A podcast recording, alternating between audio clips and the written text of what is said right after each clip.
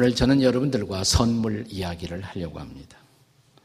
세상에서 가장 아름다운 선물 이야기가 있다면 여러분도 많은 분들이 알고 계실 미국의 단편 작가 오 헨리가 쓴 현자들의 선물 이야기가 아닐까 싶습니다. 가난한 부부 짐과 델라에게 크리스마스가 성탄절이 가까우고 있습니다. 사랑하는 이를 위해서 선물 살 형편이 안 되는 이 부부는 각자 고민을 합니다. 아내 델라는 마침내 자신의 유일한 자산이요. 자랑이었던 금발의 머리를 팔아 남편의 선물 살 돈을 마련합니다. 그것으로 남편 짐이 상속받은 재산으로 소유하고 있었던 금시계의 시계줄을 사게 됩니다. 한편 남, 남편이었던 짐은 짐대로 고민을 하다가 아내의 아름다운 금발 머리에 사용할 머리핏을 어, 사기 위해서 자신의 보물 같은 상속재산 금시계를 팔게 됩니다. 크리스마스 이브에 어떤 사건이 일어났을까요? 아내 델라에게 머리빗의 선물이 주어졌지만 그녀에게는 더 이상 금발의 머리가 없어졌고 남편에게는 고급스러운 금시계 줄이 선물로 주어졌지만 금시계가 없어진 것을 발견하게 됩니다.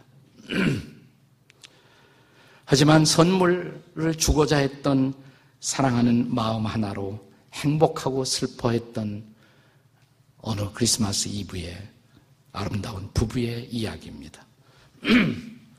이 이야기의 원래의 제목은 본래 The Gift of the Magi 이것이 본래의 제목이죠. The Gift of the Magi.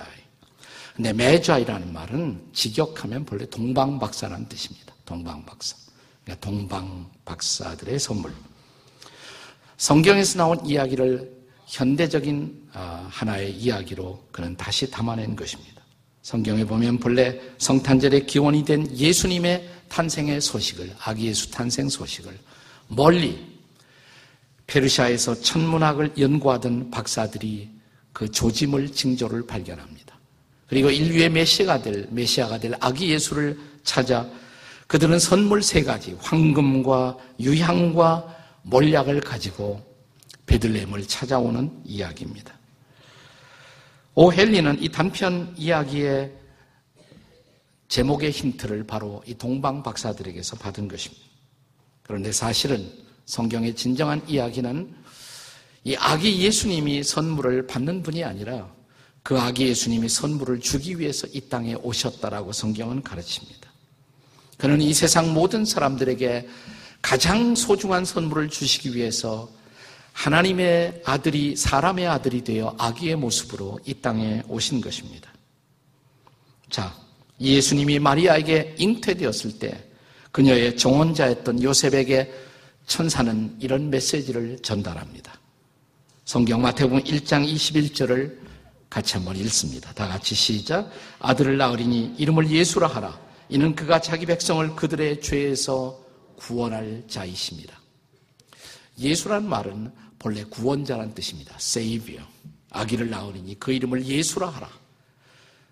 이는 그가 구원자로 이 땅에 오실 것을 보여주는 것이다. 구원자이신 예수님, 그분이 이 땅에 가지고 오신 선물이 바로 구원이라는 선물입니다. 구원은 성경적으로 말하면 소극적인 의미에서는 우리가 죄를 범하고 하나님의 심판과 저주를 피할 수가 없는데 그 죄 속에서 우리가 용서받고 건짐을 받는 것. 적극적으로는 우리가 용서받을 뿐만 아니라 하나님의 영원한 생명, 그리고 새로운 생명을 받아 새로운 존재로 인생을 살게 되는 것. 그것이 바로 구원이라는 선물의 특성입니다. 이 소중하고도 엄청난 선물, 이 구원의 선물을 어떻게 받을 수 있는지 궁금하시지 않습니까? 오늘 우리가 함께 읽었던 성경 말씀, 에베소서 2장 8절과 9절은 그 비밀을 전달합니다. 구원의 선물, 어떻게 받을 수가 있을까요? 첫째로, 이 구원은 우리의 행위로는 얻을 수가 없는 선물입니다.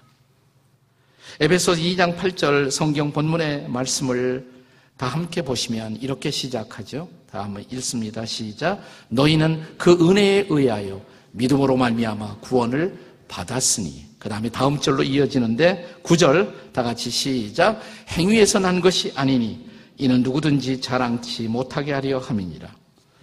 성경은 인간 구원의 근거가 우리의 행위가 아니라는 것입니다. 이것은 우리의 행위가 안 중요해서가 아닙니다. 그러나 인간의 일체의 행위, 어떤 사람의 선한 행위까지도 하나님 보시기에는 불완전하고 그것은 상대적이기 때문에 그렇다는 말입니다. 일찍이 기독교 철학자인 방세의 저자 파스칼은 사람들이 가장 많이 사용하지만 그러나 실체가 없는 단어가 셋이 있다. 신화적 단어가 셋이 있다. 그것은 의인과 영웅과 성자라는 단어다라고 그는 말했습니다. 몰라서 의인이고 몰라서 영웅이고 몰라서 성자이지 알고 보면 인간은 거기서 거기가 다 거기까지에 불과하다는 것입니다. 우리 전라도 호남식으로 말하면 거시기가 거시기일 따름입니다. 인간은 별 차이가 없다는 것입니다. 오래전에 카나다의 한 촌락 마을에 조폭 형제가 살았습니다. 마을 사람들은 늘 이 형제들을 두려워하고 피해 다녔습니다. 그런데 한날에 그 형이 사고로 갑자기 세상을 떠납니다. 마을 사람들에게는 그 뉴스죠. 자, 이제 장례식을 치러야 하는데 어떤 성직자도 장례식을 치르기를 거절합니다. 그러자 동생이 마을 신문에 이런 광고를 냈다고 합니다. 내 형님의 장례를 집례하는 성직자에게는 지금 우리 돈의 가치로 환산하면 거의 만불에 가까운 사례를 주겠다고. 자, 그런데 거기에는 조건이 하나 있었습니다. 내 형님의 장례식을 집례하면서 설교 도중에 내 형은 성자였다고 반드시 말을 해야 한다는 것이었습니다. 누가 지원을 하겠어요?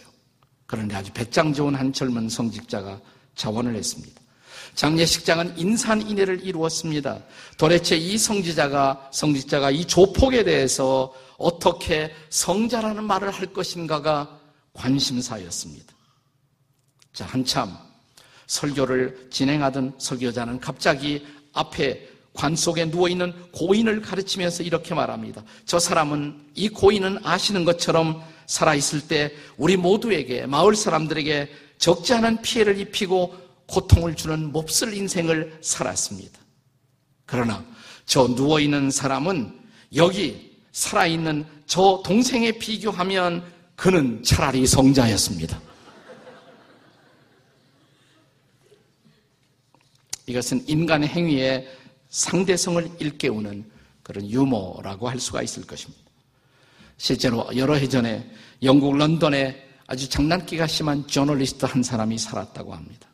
그는 한날 한시 동일한 시각에 런던의 유력한 인사 20명을 뽑아서 동시에 같은 전보문 텔레그램을 보냈다고 합니다. 그랬더니 그 이튿날 아침 20명이 일제히 런던에서 자취를 감추었습니다. 전문에는 이렇게 쓰여 있었다고 합니다. 모든 것이 탄로났음 즉각 피하기 바람. 이것은 성경의 말씀이 얼마나 진리인가를 우리에게 보여주고 있지 않습니까? 로마서 3장 10절과 23절에 보면 의인은 없나니 하나도 없고 모든 사람이 죄를 범하였음에 하나님의 영광에 이르지 못하더라. 이렇게 성경은 가르칩니다. 저는 자주 우리나라 그 국회에서 하는 청문회 그 현장을 보도하는 텔레비전 뉴스를 접할 때마다 도대체 누가 죄인이고 누가 누구를 신문할 수 있을지를 늘 마음속에 자문하게 됩니다. 그래서 최근에 저는 아주 청문회 정의를 이렇게 내리기로 했습니다. 청문회란 뭐냐? 이건 아직 들키지 않은 죄인이 이미 들킨 죄인을 신문하는 곳.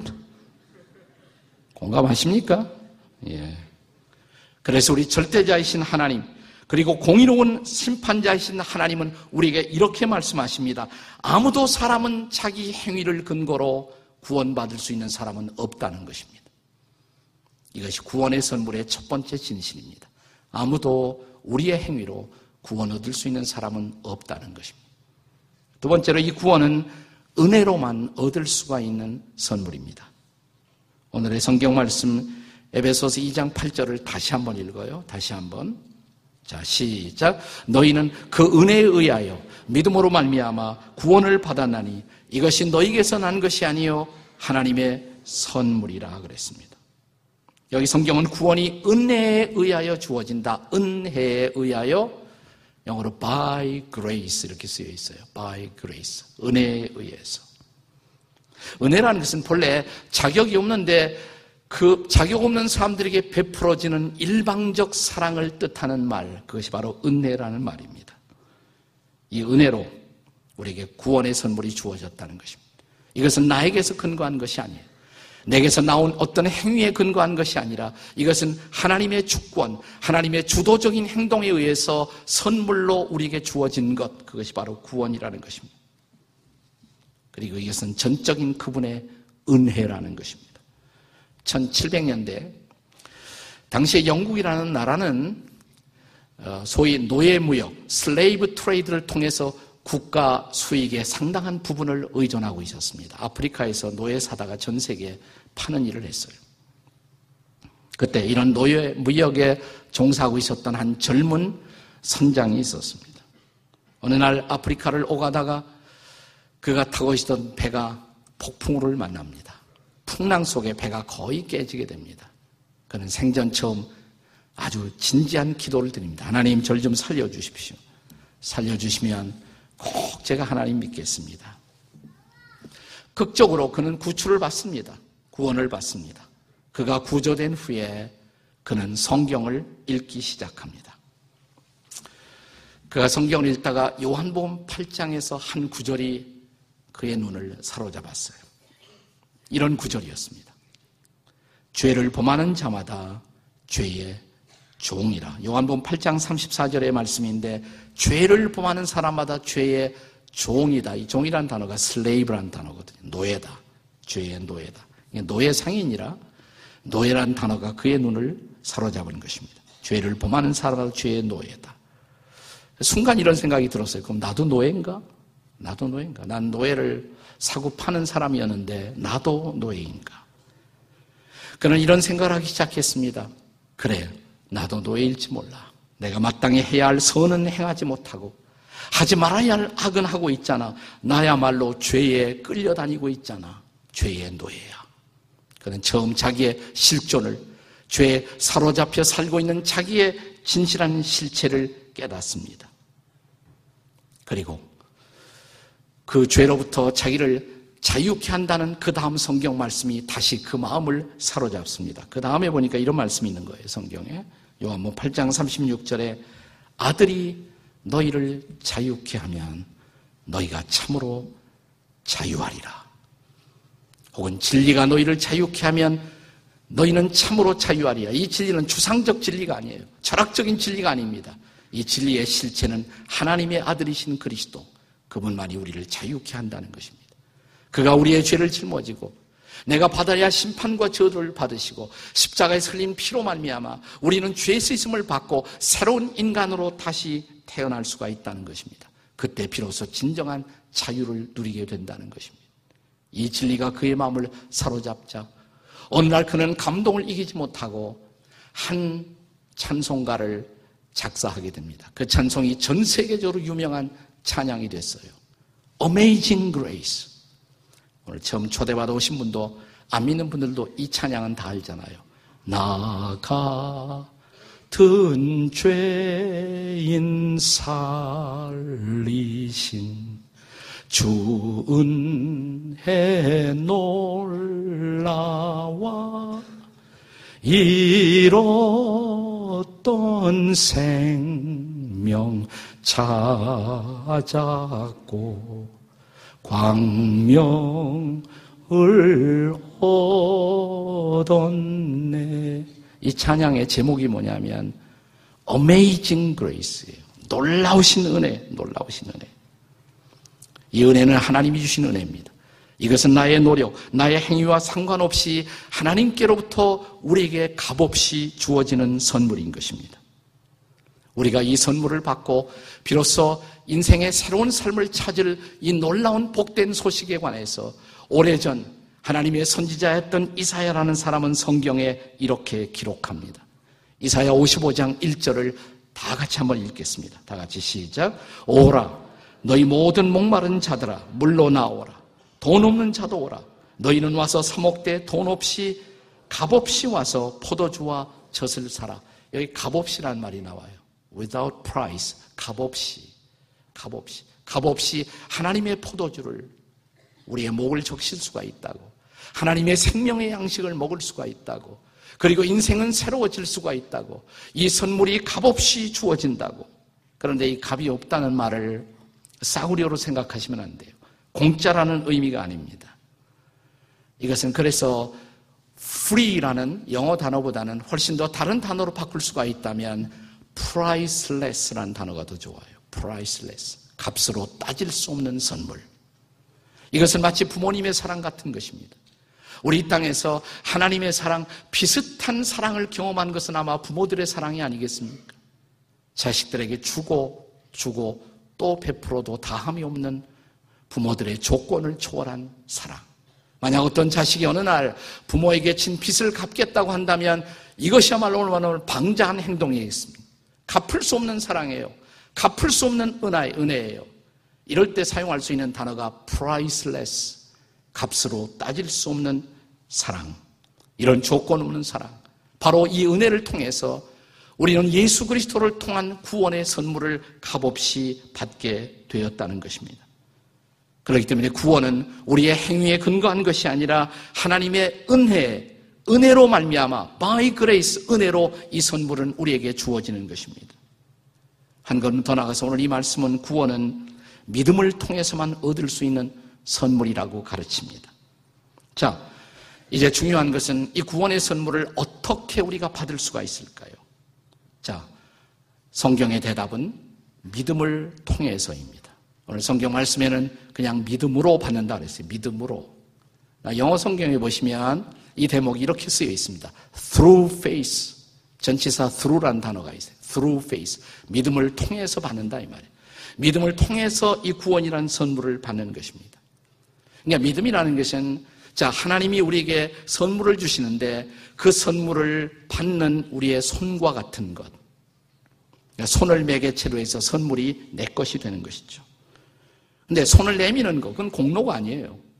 선물은 하나님이 일방적으로 주시는 것입니다. 그러나 그 선물이 내 것이 되기 위해서는 아직도 손을 내미는 것은 필요합니다. 내가 물속에 빠졌어요. 허우적거리는데 구명대가 던져집니다. 내가 구원받기 위해서는 나는 그 구명대를 내 손으로 붙잡아야 합니다. 근데 내가 구명대를 붙잡은 것, 그것은 내 공로가 아니에요. 누군가 나를 살리기 위해서 저 위로부터 구명대가 던져졌습니다. 그것은 전적인 은혜입니다. 그러나 그럼에도 불구하고 내가 구원을 받기 위해서는 아직도 손을 내밀어 이 구명대를 붙잡아야 하는 것. 그러니까 구명대를 붙잡는 손, 이게 바로 믿음이에요. Through faith. 믿음을 통해서 구원이 바로 내 것이 되는 것입니다. 이 놀라운 구원의 복음에 관해서 성경은 이렇게 가르칩니다. 사도행전 16장 31절에 보시면 주 예수를 믿으라. 그리하면 너와 내 집이 구원을 받으리라.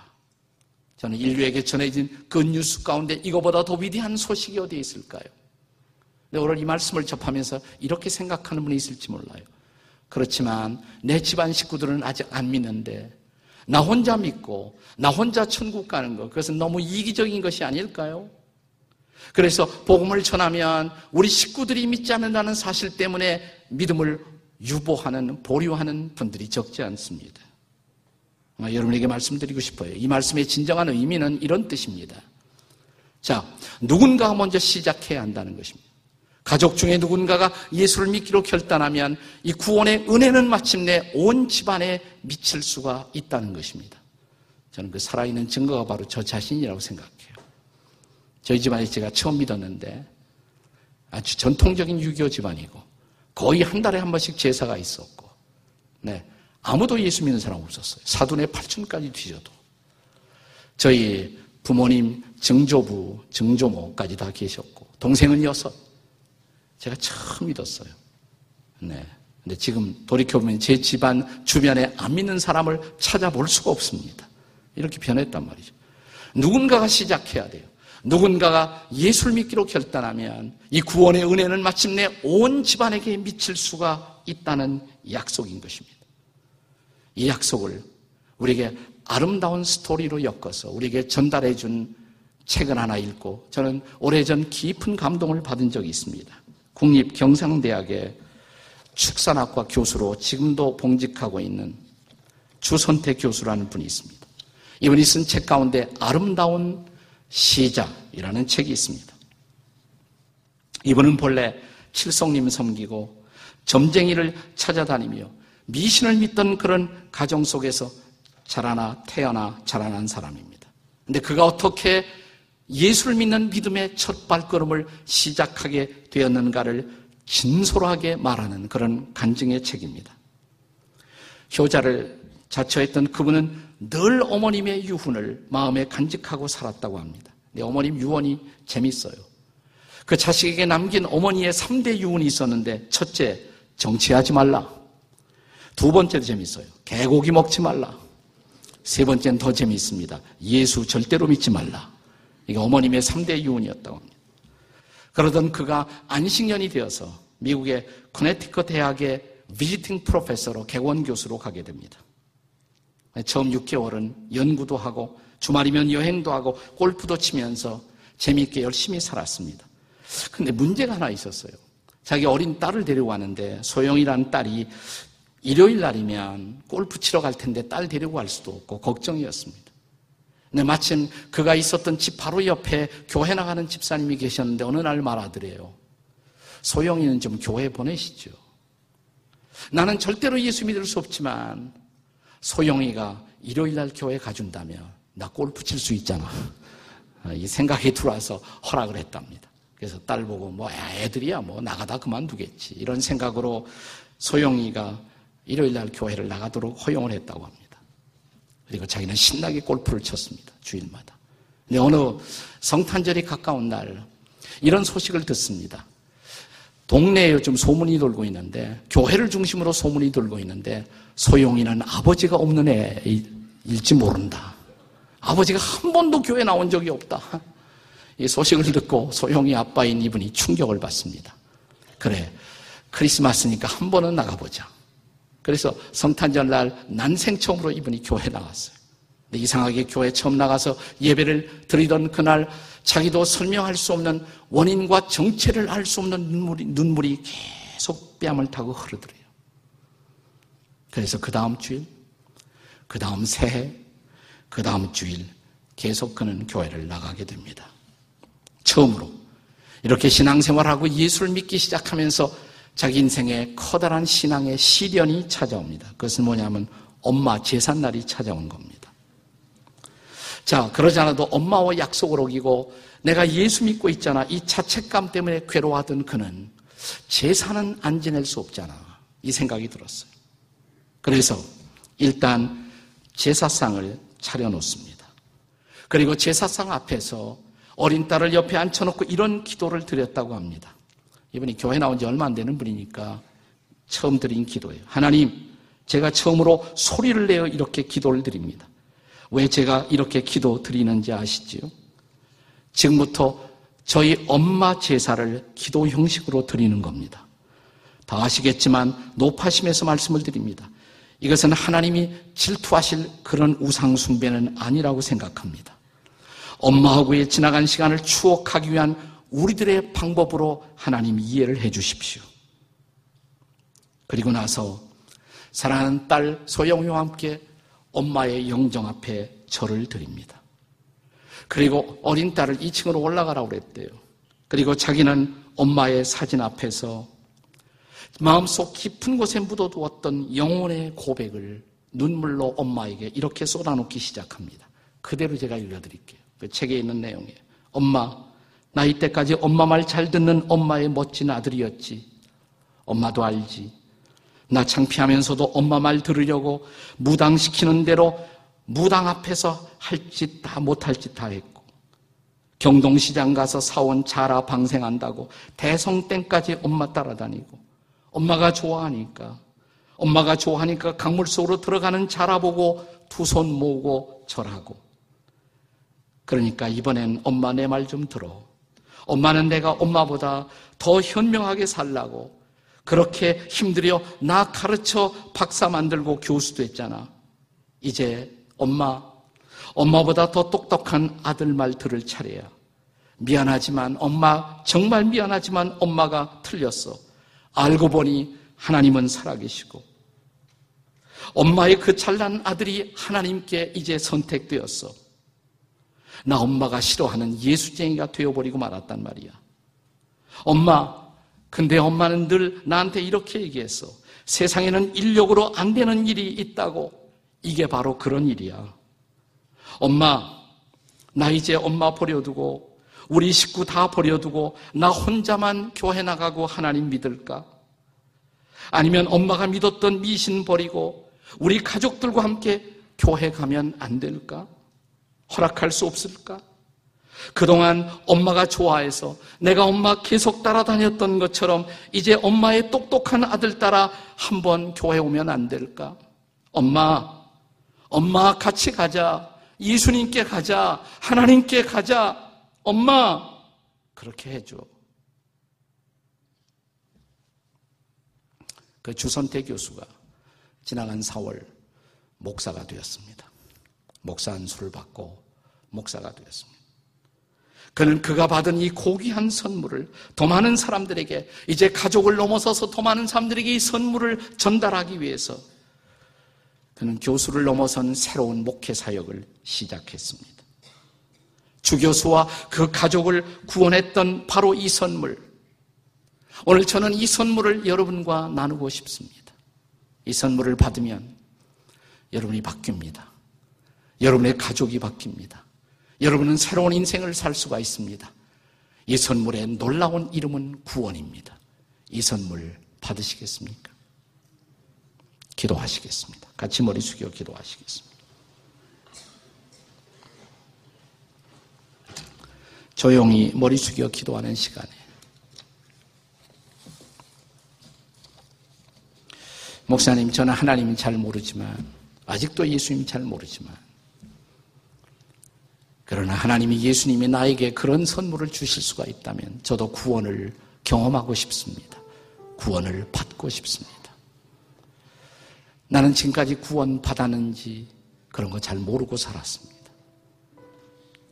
그러나 저도 구원을 받고 하나님의 자녀로 새로운 인생을 살고 싶은 그런 마음이 있습니다. 오늘 처음 초대받아 오신 분들 가운데 아니 전에도 이런 자리에 교회에 나오긴 했지만 내 일생에 정말 그리스도를 마음에 받아들이고 구원을 받아들인 이런 결단의 경험이 없었던 분들 가운데 목사님 제가 그 선물을 하나님이 나를 사랑해서 정말 그 선물을 주신다면 믿음으로 그 선물을 받아들이고 싶습니다. 그런 분들 계시면 한번 손 올렸다 내려보세요. 제가 기도해 드릴게요. 앉은 자리에서 표시만 하시면 돼요. 예, 감사합니다. 고맙습니다. 그냥 마음으로 표, 현만 하시면 돼요. 나도 그 선물을 받고 싶다고. 나도 새로운 인생을 살고 싶다고. 그냥 이렇게는 계속 살 수가 없다고. 나도 내 인생의 변화가 필요하다고. 오늘부터 그분이 주시는 이 선물을 받고 내 인생 속에 새로운 인생과 새로운 가치관을 붙들고 새로운 인생을 살 수가 있다면 나 기꺼이 이 사랑을 받아들이겠다고. 또 다른 분 한번 손들어 표시만 해주세요. 예, 감사합니다. 저 2층에서, 3층에서도, 또 아기방에서도 오늘 내가 이런 선물을 받고 새로운 인생을 살고 싶습니다. 그런 마음에 움직임이 있는 분들, 그 움직임은 하나님이 내 마음을 놓고 하는 소리입니다. 너도 이제 변할 때가 되었잖아. 이 선물 받고 한번 믿음의 전의를, 믿음의 새로운 인생을 시작하는 거야. 오늘 하나님께서 여러분의 마음속에 그렇게 말씀하신다면 저도 시작하고 싶습니다. 한 스텝 시작하고 싶습니다. 표시해 보세요. 손을 들어서 그냥. 네, 감사합니다. 고맙습니다. 고맙습니다. 또 다른 분? 예, 감사합니다. 감사합니다. 가슴에 손을 얹어 보세요. 네. 그런 마음이 있는 분들은 가슴에 조용히 그냥 손을 얹어보세요. 손 들지 않았어도 괜찮아요. 지금 이 시간 내가 그런 마음이 있다. 나도 마음의 문을 열고 그 예수 그리스도를 인격적으로 내 마음에 초청하고 나도 구원을 경험하고 싶은 분들 그냥 오른손을 여러분 가슴에 얹으시면 돼요. 얹으시고 제가 기도할 때 제 기도와 마음의 생각이 같다면 따라서 하시면 됩니다. 이미 구원의 확신이 있고 또 이들을 초대하고 이들을 위해서 기도하고 있는 성도 여러분들도 함께 이분들을 돕는 뜻에서 저를 따라 기도해 주십시오. 이렇게 기도해 보십시오. 하나님 아버지, 창조자이신 하나님, 저를 지으셨습니다. 저를 바라보고 계십니다. 저는 죄인입니다. 이제 변화되고 싶습니다. 하나님, 저를 위해 예수님을 보내주셨습니다. 십자가에 못 박히신 예수님. 저의 죄를 대신 짊어지신 예수님. 보배로운 피를 흘리신 예수님. 그 피로 저의 죄를 씻어 주십시오. 저를 구원해 주십시오. 사랑하는 예수님, 예수님을 나의 주인으로 마음속에 모십니다. 나의 구주로 영접합니다. 저를 구원해 주십시오. 이제 제가 기도하겠습니다. 하나님 아버지, 오늘 이 진지한 기도를 드렸다면 눈에는 아무것이 보이지 않아도 귀에는 아무 소리 들리지 아니해도 우리의 기도를 들으신 주님, 이제 성령으로 마음속에 오셔서 저들과 함께 하시고 저들의 평생을 인도해 주십시오. 저들이 하나님의 아들과 딸이 된 것을 그 마음에 확신할 수 있도록 도와주십시오.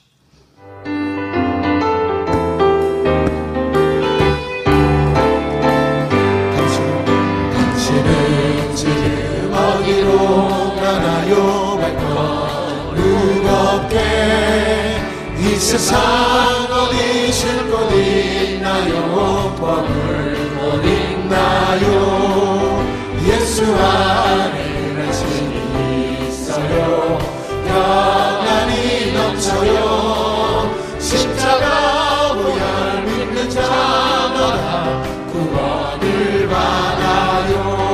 사람 쳐다보시면서 예수 믿으세요 쳐다보시면서 예수 믿으세요 예수 믿으세요 예수 믿으세요 네, 옆에 있는 분들 사랑합니다. 축복합니다. 같이 인사하세요. 사랑합니다. 축복합니다. 사랑합니다. 축복합니다. 네, 경기대에서는 오늘 이렇게 마무리가 되지만 오늘 저녁 6시 수지 성전에서 또 내일 아침 10시 저녁 이렇게 수지 캠퍼스에서 성전에서 이 축제가 계속됩니다. 여러분의 이웃들과 더불어 초청해서 오셔서 그들이 아름다운 잔치에서 하나님을 만날 수 있도록 도와주십시오. 기도하시겠습니다. 이제는 우리 주 예수 그리스도의 우리를 구원하신 은혜와 우리를 향한 하나님 아버지의 한결같은 사랑과 우리의 마음의 문을 놓고 하시고 우리가 예수님을 받아들이도록 그리고 이 구원의 벅찬 기쁨을 누리며 평생을 살아가도록 우리에게 찾아오시는 성령의 인도가 그리고 그 성령의 평화가 오늘 주를 예배하고 나아가는 당신의 백성 모두에게 함께 해 주시기를 간절히 축복하옵나이다. 아멘.